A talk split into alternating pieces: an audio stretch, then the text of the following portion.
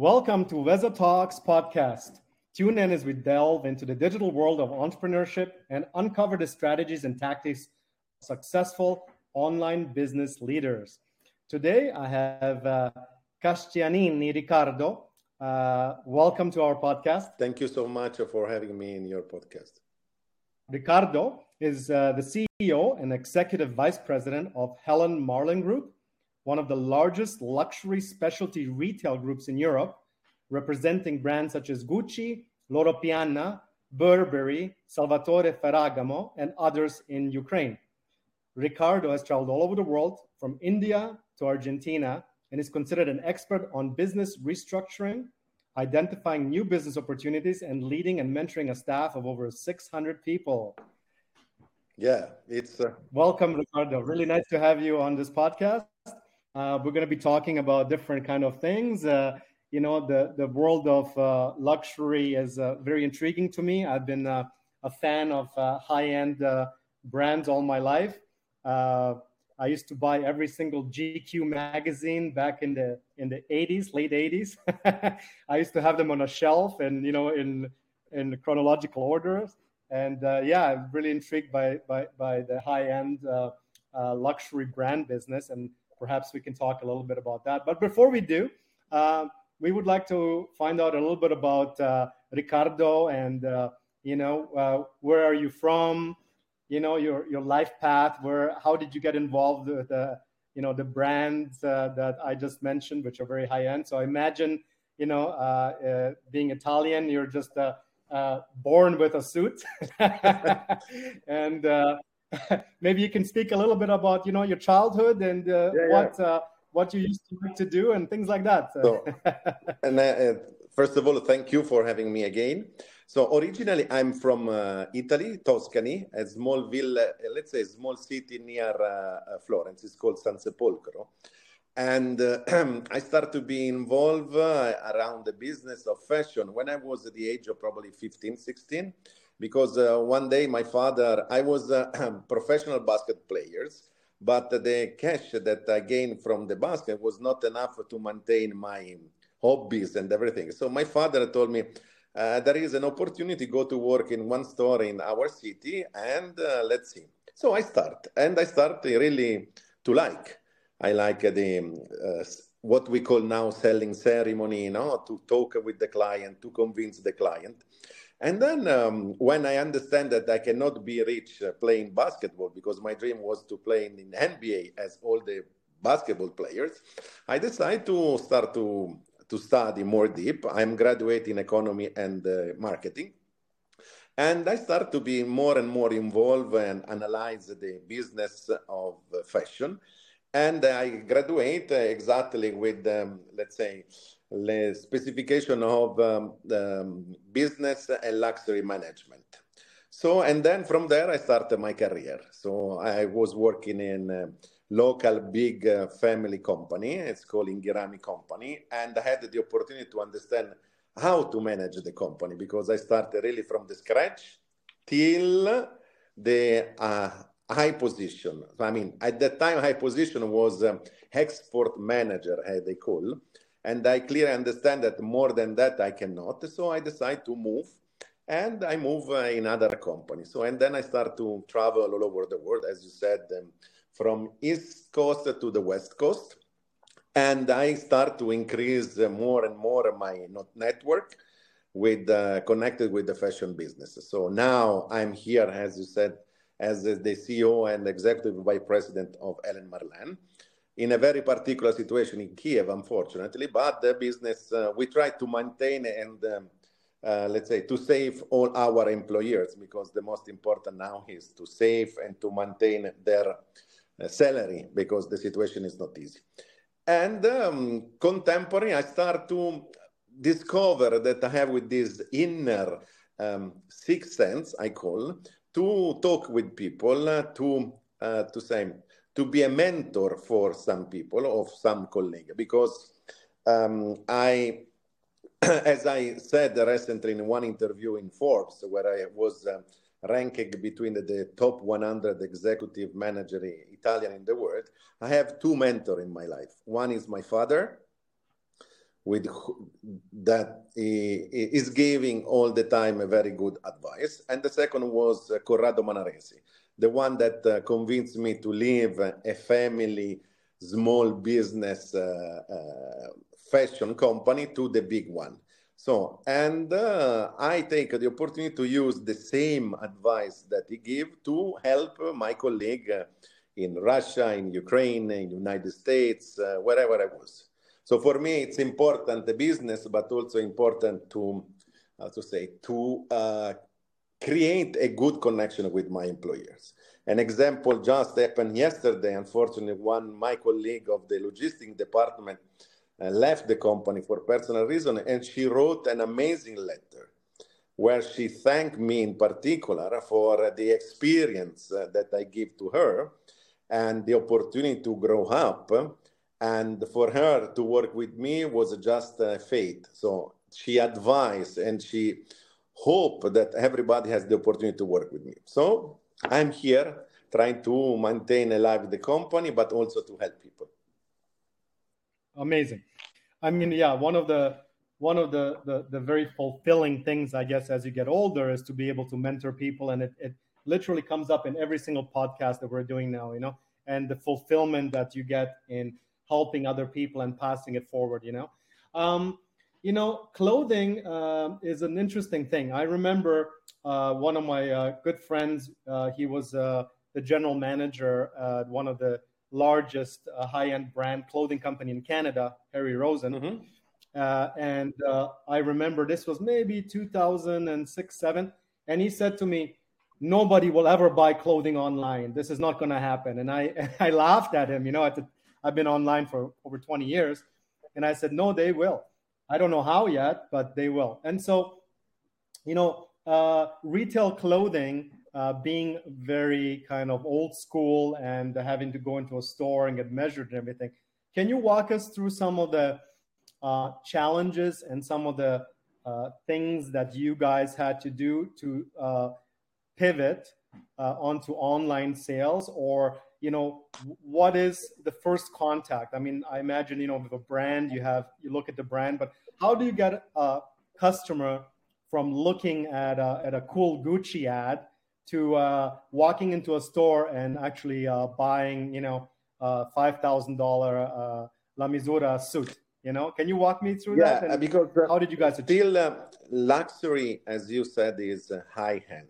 So when uh, any client is ready to spend five thousand dollar for a suit or for a bag, uh, need an experience. I mean, you cannot receive this experience uh, in the uh, online because uh, let's give me an example. The Guccissima of Gucci is history.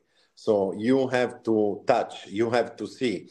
Our staff, as all the staff worldwide in Gucci, is uh, is obliged, let's say, to explain what is the peculiarity. So you have to fall in love. So that's why, for example, our business in particular in Kiev before the war was the high end, and I'm talking about Gucci, Ferragamo, Loro Piana, okay, they will sell something online, but mostly the sale are still on uh, offline because the client like the experience to come to the store and to feel the experience inside because the staff is trained to welcome the client in certain in a certain way to offer a glass of champagne to talk. So it's more uh, client to client relation. It's based on um, trust mostly because when you are ready to spend 5000 you need to have a good sale assistant to assist you and to sell. And is i told you is a history. Uh, behind the guccissima there is an history behind the famous um, uh, shoes of Valent- of, uh, of uh, ferragamo there is an history. So who is buying this kind of stuff is buying the history of the brands. Then for the online okay Absolutely. it's more cold because who is cooling cool at the moment you don't know you don't need to to try you know your size and you buy. But i'm more specialized in the luxury. So we try to sell the experience and logically we try to make a business on this experience absolutely i remember i walked into a, store, a versace store in i don't know 2006 or something in rome and uh, I, I literally, you know, had no intention of buying anything. And as I walked in, they gave me champagne.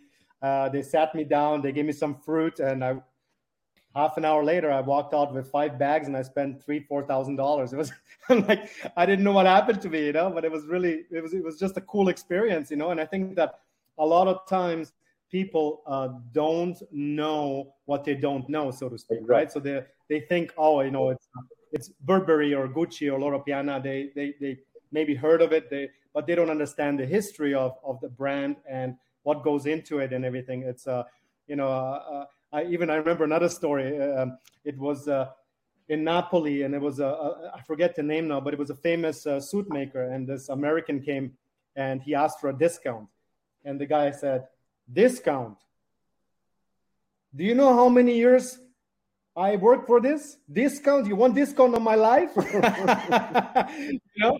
And it, it, was a great, you know, thing that he said, right? You know, it's like forget about the discount. This guy's given his whole life to to this this this craft uh, of making uh, suits and uh, and you know and but it was just a great another very this is the example that i give to some client i was listening there's a story uh, pablo picasso was working in barcelona at the beginning of his career he was already famous so and one lady stopped him and said maestro maestro please make something for me and he started to draw something and then he, when he gave back the portrait he said okay Thank you. Thank you. It's 3 million euro. 3 million euro? Why? and what about my experience? So this is important. So what we are selling is the experience and the history and the good quality of the item that we are trying, trying to sell in the store. Right. Amazing. So um, Helen Marlen Group is, a, is, is, one of the biggest uh, retail groups in Europe. Um, can you tell me a little bit more about the company and uh, how it grew and where it's uh, you know how how did they become successful? And I'm, i imagine you were a big part of that. Uh, can you tell us a little bit more about that? Yeah so the company start uh, the business um, approximately 25 years ago exactly when the perestroika arrived. So the actual owner is a family, Kavinsky, they were so visionary to understand that they can have business. So they, um, let's say the core business of this company was uh, to sell the shoes. And uh, I, I like when my owners during our trip, they start to talk about their experience. And they started they, to sell the shoes in a kiosk, open air, outside in the market. And then one day, wow. the owners understand that this can be the business for their life. So they start to be uh, to open not one kiosk but four kiosks, and then they started to uh, to travel in Italy to start to buy the Italian uh, shoes. And from that moment, from that moment, they decide to sell the Italian shoes in Kiev. Then, step by step, the economical situation in Kiev helped them a lot. They receive uh, uh, financial from the bank and everything. They start to be also real estate investors. They found they they create what we call the Madison Avenue or uh, Via Monte Napoleone in Kiev, the luxury. So we are the owner of the premises.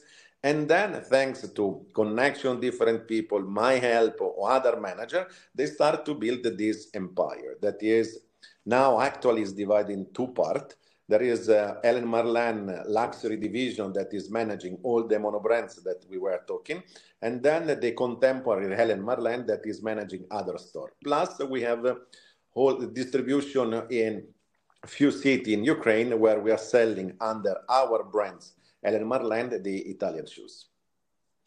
So they grow Amazing. up from four people up to 600 employees. Wow.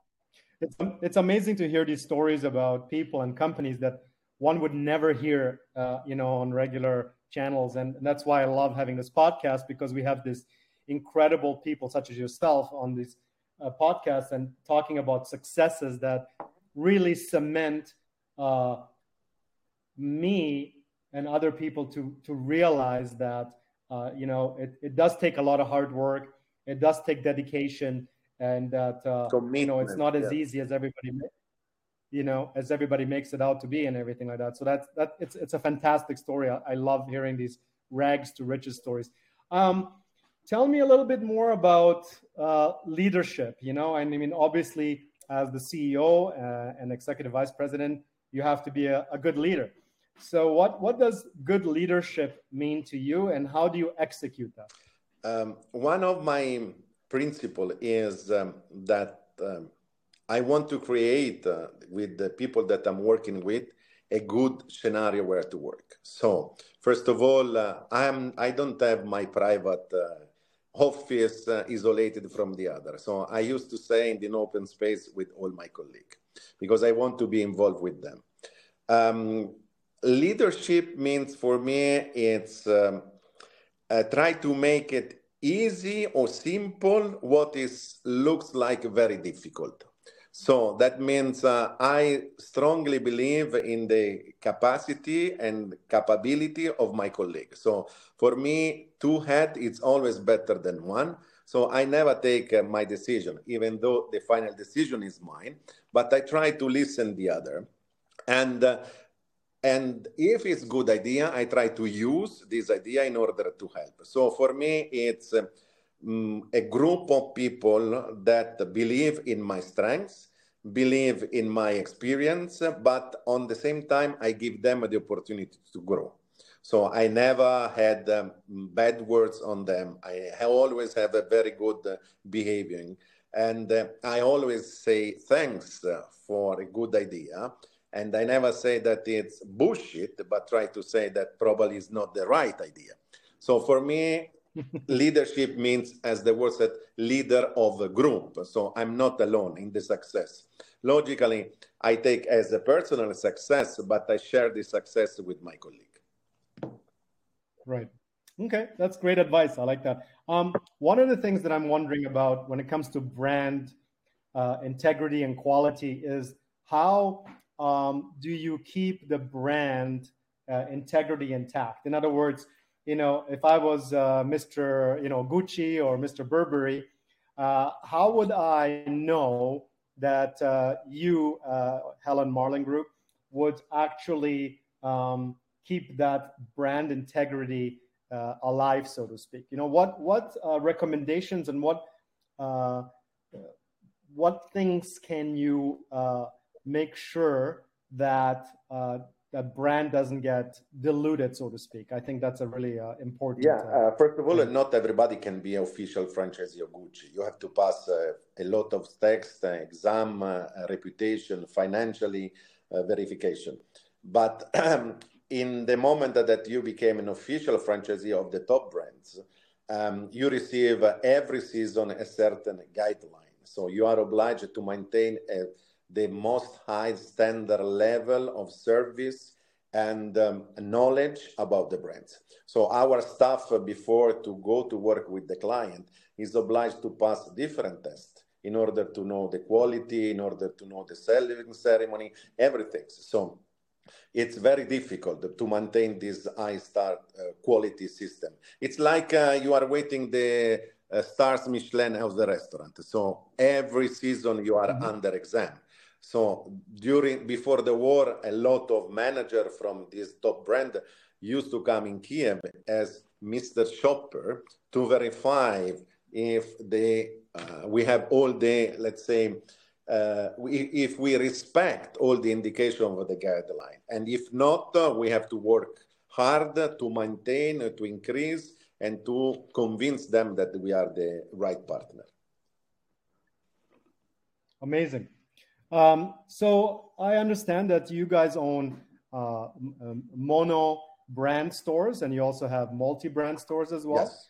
Um, can you can you walk me through some of the issues with uh, you know having multiple brands in a, in a, in a store or having just one brand? What what are the advantages, disadvantages? Is there a difference in the selling ceremony, I suppose, with each uh, uh store? How, how, does that work? I mean, the, to manage the mono brand, it's very easy because if you follow the rules, you're okay. And the company, the big brands are so organized that they are thinking about everything about marketing activities, promotion. So they give all the advice in order to maintain the service and the high quality of the brands. For the multi-brand, it's more difficult because you need to have first a very good buying team. So the buyer, as we call a general merchandising manager. So man or woman that is fully involved through social network, Instagram, TikTok, Facebook, to discover what is the cool and the tendency worldwide. Then is the job of me, of my colleague, in order to convince the brand to come. And uh, logically, when you are going to a new brand and you introduce your company like a leader, everybody wants to be a part of this project. So, uh, and uh, there are for the multi brands, there are no rules as in the mono brands.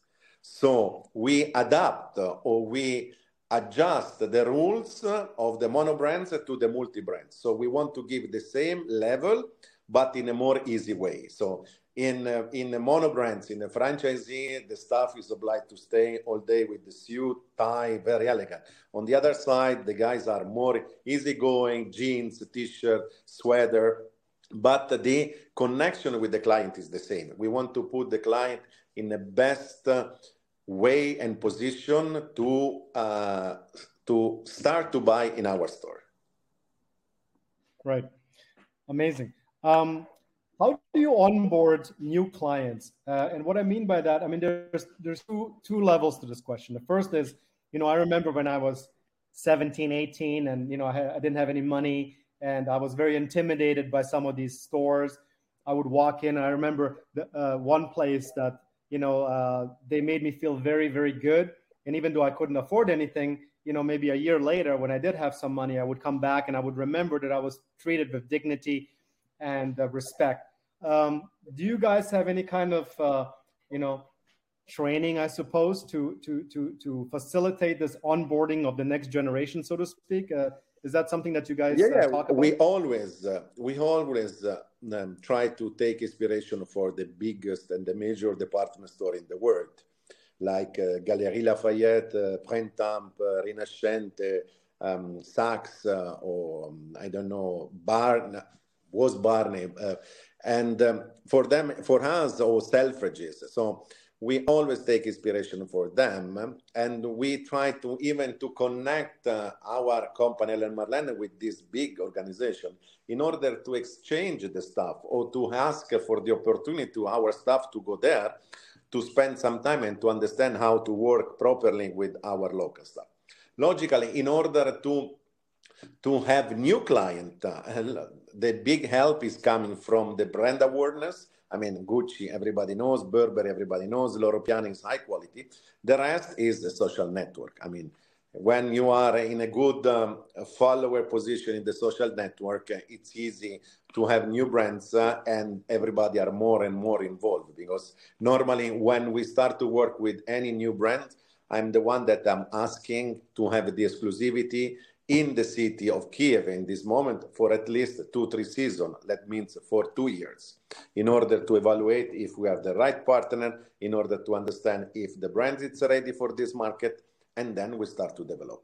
Develop means together after two seasons, two years, we start to plan marketing activities, activities online, activities offline, in order to increase the business.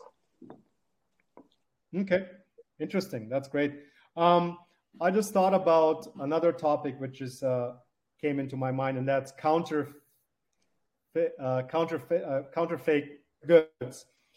How does that affect your business, and do you care about that? And uh, if you do, what is there that you guys can do about that? Uh, I mean, uh, does it help your business because more people want, you know, the real product?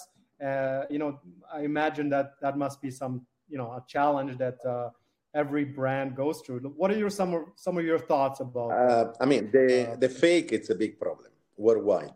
But um, I have I have an idea because if you are a client of the top brands, you are you when you see a client that is buying Gucci or Ferragamo, Loro Piana, you immediately understand the style of this client. I mean, who is buying has a particular style so you clearly understand when other people has not this style, you clearly understand that probably can be a fake.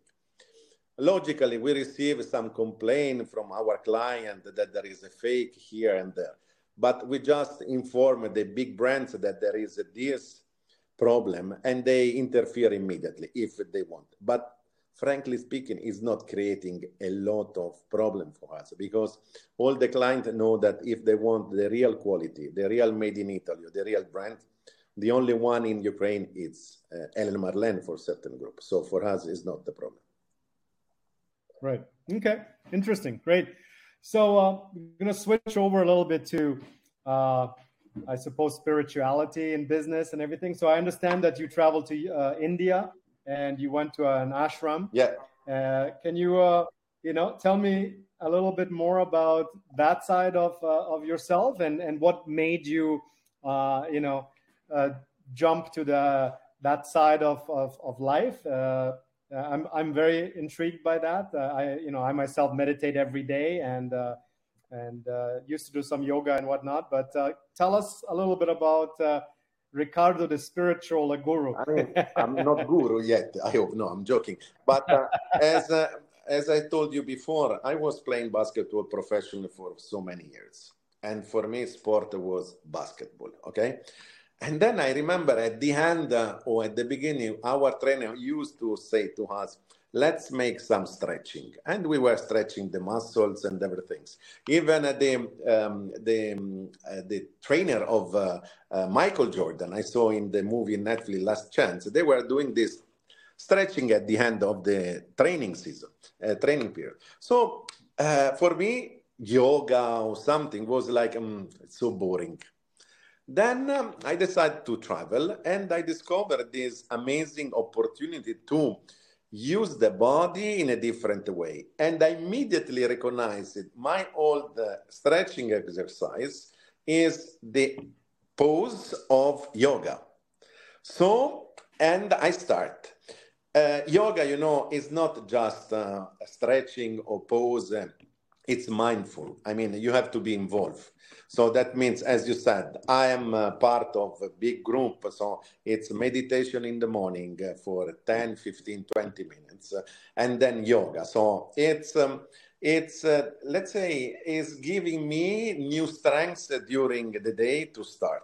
Imagine that um, before the war, I was the one uh, together with my colleague with, with, with who I'm doing yoga to organize a yoga lesson in the office and uh, all my colleagues they were coming and have yoga then i start to share with them some uh, podcast or some um, interview of i don't know if you know jay shetty on purpose uh, the ex-monk uh, mm-hmm. and everything and i start to involve yep. more and more in this let's say spiritual way just to give them some rules to follow to feel better in order to smile during the day because for me it's so important to see people smile that you cannot even imagine.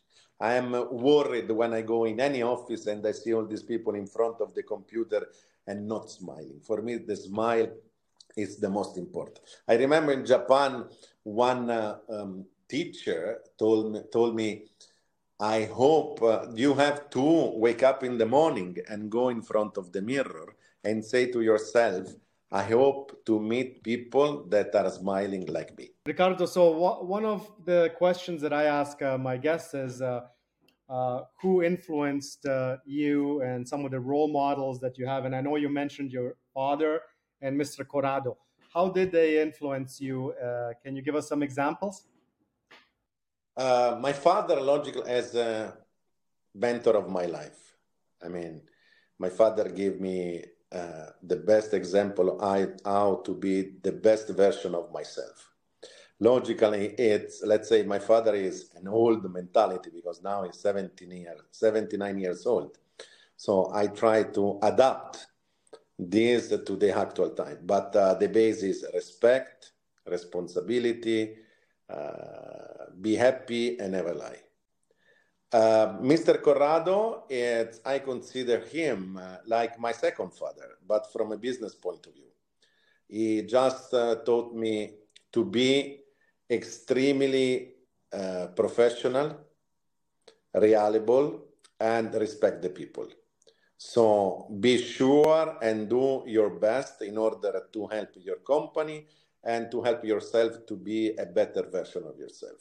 Then logically depend of the education, depend of the network that you create. So then it's a hard job uh, that I did by myself in order to reach uh, the per- to become the person that I am. And thanks uh, in particular to this, let's say also all my family that helped me to grow and to be more stronger and more confident.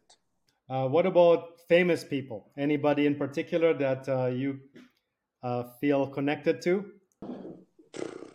I mean, there are some, uh, but it's like more business, uh, let's say, you know, we, we meet sometime uh, to share some thought. But I like, I'm more interesting to meet um, um, new, as I said, interesting person. Let's say people that can give me some goosebump no in order to understand uh, after a few seconds that you are talking with uh, if it's good or not so i'm more curious to discover new people that to to uh, make more deeper the connection with some vip okay it's important to have but i have it's okay i'm lucky but i prefer to meet new people that give me something new something different that i can use uh, in my daily uh, experience Wonderful. Excellent.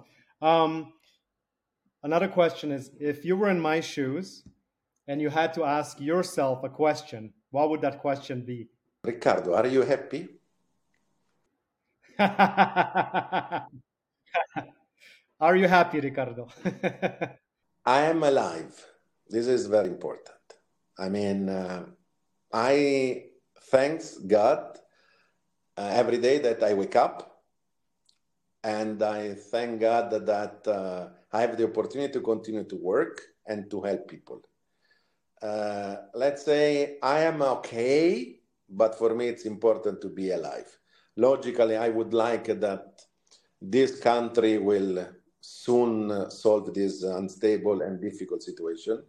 I would like that all the family of my colleague are safe because it's very difficult in this moment. I would like that all my colleagues are happy in their job. So they are coming at least to be more relaxed and not to have some problem. And I'm happy when the people around me are happy. So I'm okay. Let's say I'm okay. Wonderful. Thank you, Riccardo. Um, I really, really appreciate you taking the time. I know that you're in a, a tricky place of the world and uh, I, uh, I'm very honored to have you as a guest. I, I wish you nothing but the best, and uh, hopefully we get to uh have have a nice glass of champagne and uh, and and meet in person. Uh, thank you again for your time, Riccardo. Grazie mille.